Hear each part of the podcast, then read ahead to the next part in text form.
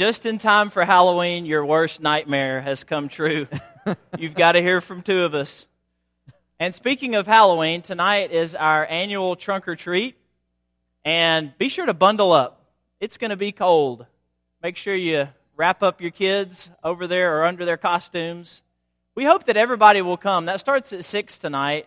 We'll meet here in the auditorium for a devotional, and then we'll go out into the uh, parking lot for trunk or treat, and then we'll come back inside for a chili supper. And we still need your help.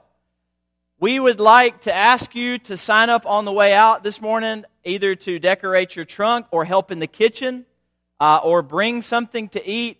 We really do need some more volunteers for all those tasks that I just mentioned. And we definitely need volunteers to set up the gym after our worship this morning. I know we just asked you to do that last week. We'll leave you alone after today, I promise. But today we need a bunch of folks to head down there and get that gym set up like we would for an all in one for our big crowd tonight. Alex, we've got some pictures up here, I see. we've got some pictures up here from former years uh, of Trunk or Treat, uh, actually, the last two years. Luckily, we didn't use the picture on the right to advertise for this morning for both of us preaching because people probably wouldn't have shown up if you knew those two guys were preaching. Uh, but we, we have a lot of fun at Trunk or Treat, and I hope you'll come. There's usually a huge crowd, lots of people, and most importantly, lots of candy. Mm. And so please come, get your candy, have some fun, and see what, what all the fuss is all about with Trunk or Treat. I want to take you back to August the 21st, 2017. Now, immediately, you may remember what happened that day, but that was the day of the great American eclipse. And I was asked to be a chaperone for North Middle School on that trip. And I accepted the challenge, knowing ahead that I would be confused as one of the kids while we were there in McMinnville. And so we went to McMinnville, and this is a, one of the pictures as it was slowly beginning to get dark. And then the next picture you'll see is pretty much in the middle of totality in McMinnville. And uh, one thing that's really cool in this picture is you can see the, the movie lights had come on, all the lights in the city had come on. And it was so incredible to stand there in that moment in the street and just look around at everybody that was there and everybody and the reaction that everybody was giving. And I looked around and you had kids, you had adults, you had people from all walks of life, and the same reaction was happening from everybody. No matter if you were five years old or if you were an adult with a, a doctorate degree and knew exactly all the science behind what was happening, the, the reaction was awe and wonder. And no matter what was going on in their life, whether rich or poor, they were shocked and amazed by what they were seeing. And the reaction was all the same and everyone was put basically on the same level. For about two minutes during the totality of the eclipse, everyone was on the same level. In an amazing way, the eclipse brought people of all different backgrounds together, and they were experiencing the very same thing. There's something else that brings everybody together. It's what we're talking about this morning. And it's not as pleasant as the eclipse or as exciting. Our word for the day is grief. And grief is something that we all share in common. No matter if you're rich or poor, educated, uneducated, black, white, it doesn't matter who you are. Uh, except our very young here, we have all experienced grief. Now, grief simply is a multifaceted response to loss. It's what we experience when we encounter loss in our lives. And most, if not all of us here today, have experienced grief. It levels the playing field, it puts us all uh, in the same category. We face all sorts of losses in our lives that grieve us. What about losing a job? When you lose long term employment in a place where you've worked for years, uh, a place that was familiar to you, you knew all your coworkers, you knew how things operated, and now you're out of the job. There's a loss that is involved there that ought to be grieved. What about when you move Maybe you move to a, a brand new town and you leave behind your old home, uh, family, friends, all that was familiar to you. You lose a lot in a move, and that loss can bring about grief. What about when the kids grow up and you have an empty nest on your hands? And there are no more activities to attend, no more sporting events to enjoy. When the kids move off and that time of your life is over, that is a great loss that can cause grief. But the most significant loss that we face and the loss that we most associate with experiencing grief is the death of a loved one. When a loved one dies, we go through various stages of grief. And this has been researched and talked about for many years. And those stages are in various order denial, numbness, shock, bargaining, depression, anger, and acceptance. And one thing that the research has shown is that a lot of times we think that we're going to go through those stages, that we'll reach acceptance, and then I'm done with grief and I can move on. Whatever I was upset about, now I'm heading in a new direction after acceptance. But actually, it's not exactly true. One person said it this way that grief is more like a figure eight. And instead of taking a step, denial, numbness, shock, acceptance, that really what happens is you're in this figure eight. And that throughout life, you go in and out of the stages of grief. And that once you lose a loved one, you may not ever fully get over that. You may not ever fully get past grief, but instead you may go through a figure eight where some moments you may be in acceptance, others you may be experiencing numbness, other moments you may be experiencing shock. And grief takes you in and out of those stages. I had a pretty good childhood, and the first 14 years of my life, I never lost anyone. And when I got to age 14, that was when I first experienced a major loss in my life. When my grandmother passed away of breast cancer.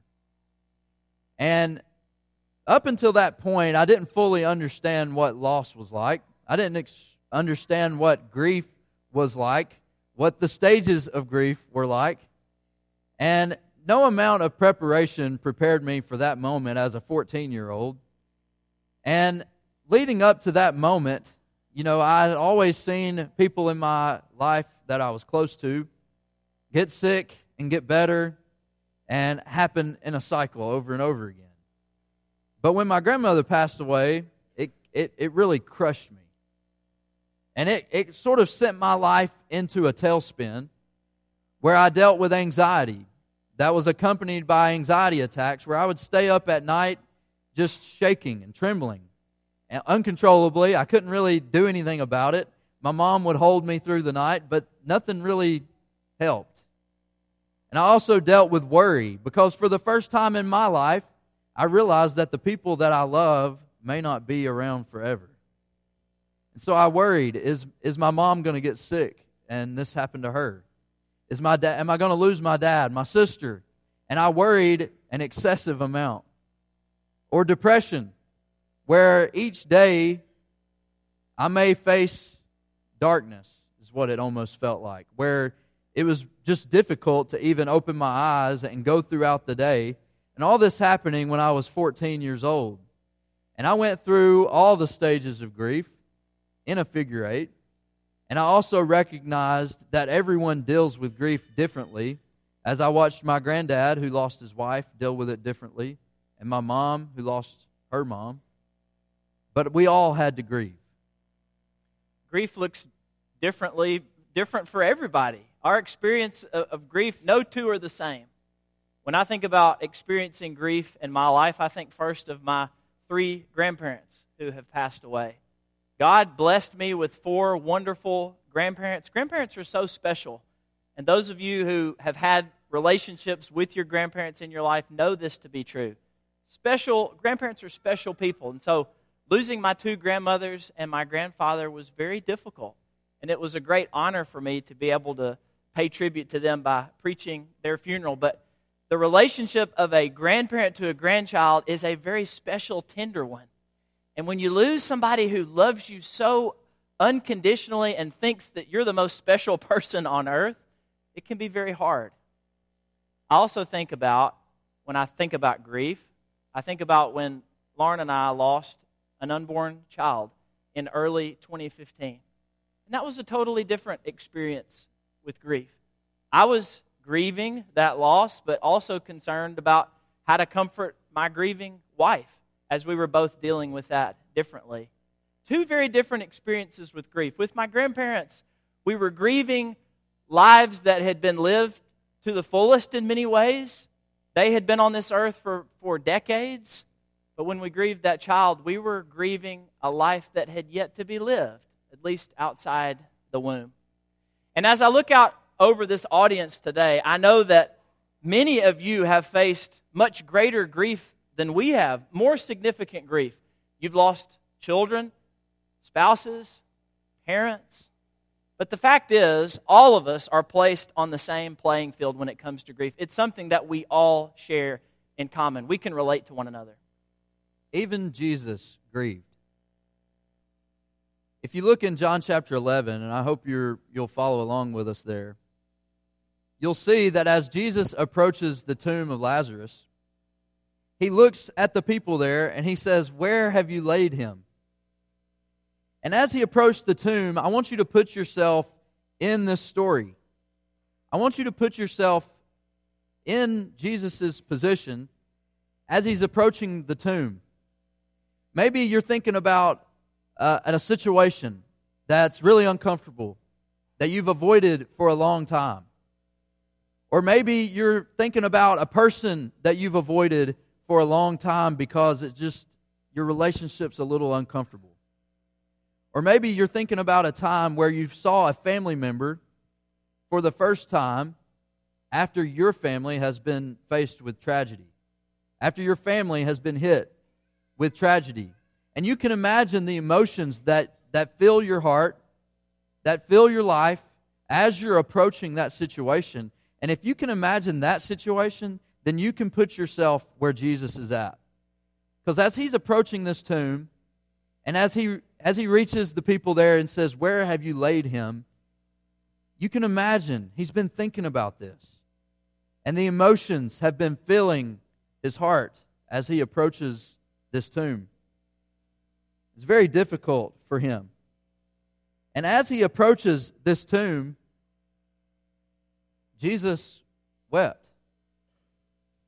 Jesus cries you can think about what that was like for the people around him. How amazing this moment must have been for those who have watched him perform signs and miracles. Yet here is the Savior of the world standing before them with tears rolling down his cheeks. So Jesus is there in Bethany the hometown of Mary, Martha, and Lazarus, this trio of siblings to whom he was very close. And Lazarus, a dear friend, has died. And Jesus is sad and he weeps. But I find it interesting that Jesus is not only sad about Lazarus' death, he is feeling something else here as well. If you back up to verse 33, as he is interacting with Mary, Mary, one of his sisters, one of Lazarus' sisters, comes out to greet Jesus. Jesus sees her weeping, and the Jews who had come with her also weeping. Everybody, the whole community is sad about this loss. Everybody's crying. But in verse 33, we see how Jesus reacts to this. The text says, He was deeply moved in his spirit and greatly troubled. And this phrase, deeply moved, in verse 33, it comes from language that originally meant to snort with anger. There was a sense here of harshness, of indignation that was associated with this term. So Jesus is not just sad as he gets closer to Lazarus' tomb, he's also angry. He's angry that this ever had to occur. And why is that? Well, he knows better than anybody else, as the Son of God, as God in the flesh, that it was not supposed to be like this. God never intended for his human creation to deal with death. Death came about as a result of sin. It was never God's original intent. And Jesus, here standing, can see the effects that death has on people. He can see the ravages of death, the, the discouragement and the deep distress and sadness that the whole town is feeling over Lazarus' death. And he's not just sad about it, he's angry. He's angry that they ever had to experience it in the first place. And by his example, Jesus gives us permission to grieve. He is grieving as he approaches Bethany. As he approaches the tomb of his dear friend Lazarus, he's sad, he's weeping, he's deeply troubled, he's angry, he's a man who's experiencing grief, and he permits us to grieve our losses by his example. The man, the preacher who wrote the, um, the in the one word study guide on this word grief for the week, he talks about an experience that he had when he was preaching at a church in West Tennessee. He had written this booklet called When a Loved One Dies. And the church decided to send out this booklet to people in the community who had recently experienced loss. And so they did so, attached a, a, condolence letter with it, thought that it would be a great ministry. Well, they heard back from a gentleman in the community. He wrote back to the church and he resented receiving this booklet and the letter of sympathy. He said that as a Christian, he didn't have any grief over the recent loss of his wife because he knew she was with the Lord.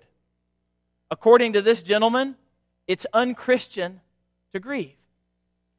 But as we look at this story and we see the one for whom we are named grieving, then we should come to the conclusion that it's perfectly okay for us to grieve as well.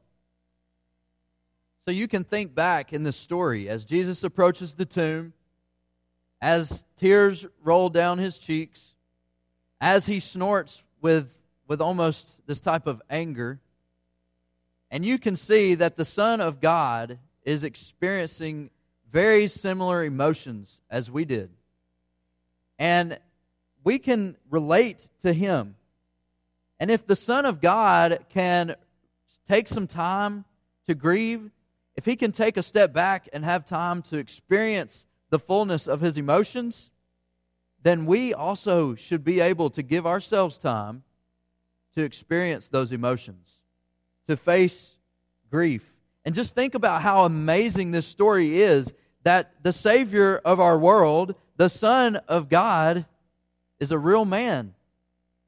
He's a human that he's flesh and bones, that he's sad just like we are, that he's angry just like we are, that he's likely afraid just like we are sometimes when we're facing a loss. But I want you to remember all the times of grief in your life. Remember the times of loss and all the different situations that Joseph mentioned earlier. And realize that as those tears were flowing down your cheeks, that as you got angry, that Jesus understood. And that in the future, as you experience those emotions, Jesus understands because he's been there too. Jesus grieved. There's no question about it.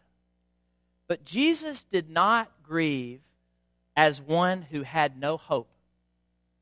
He did not grieve as one who had no hope.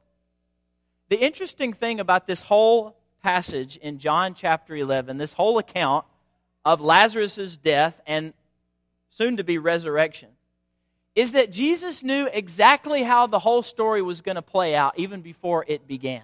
He knew the ending. He knew that Lazarus would die. He knew that he would bring him back to life. If you go back to the beginning of chapter 11 and you see when Jesus was first summoned to Bethany, Lazarus is ill, your dear friend. He's very sick. You need to come and heal him. Jesus, he puts it off. He delays going. And he says, he says why in, in verse 4 of chapter 11. When Jesus heard it, he said, This illness doesn't lead to death. It is for the glory of God, so that the Son of God may be glorified through it. I have a purpose in this whole scenario here. I know how it's going to play out.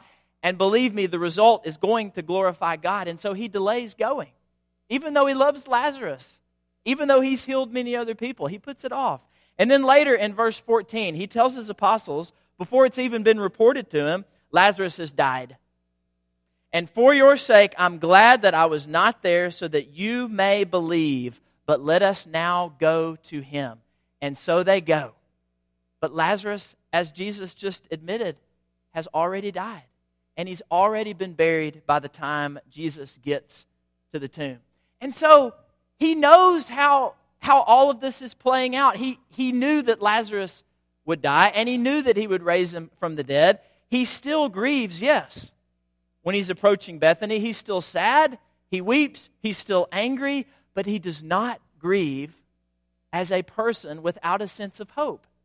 He grieves as somebody who knows how the story is going to end. He knew all along that there would be a resurrection. If you look at verse 38, uh, later on in the story, Jesus, deeply moved again, came to the tomb. It was a cave, and a stone lay against it. And Jesus said, Take away the stone. And what's interesting is Martha is greatly concerned because she says, Lord, by this time there will be an odor, for he's been dead for four days already. So he smells already. If we remove this stone, the smell of his body is going to come out from this tomb, and it's going to be awful. Are you sure we're ready for that? And I love how Jesus responds to, to that question when he says, Did I not tell you that if you believed, you would see the glory of God? He's almost saying, Are you not listening to me? Have you not paid attention to what I've been telling you? I've been telling you all along that if you would just hold on, you would see something amazing. You would see something incredible.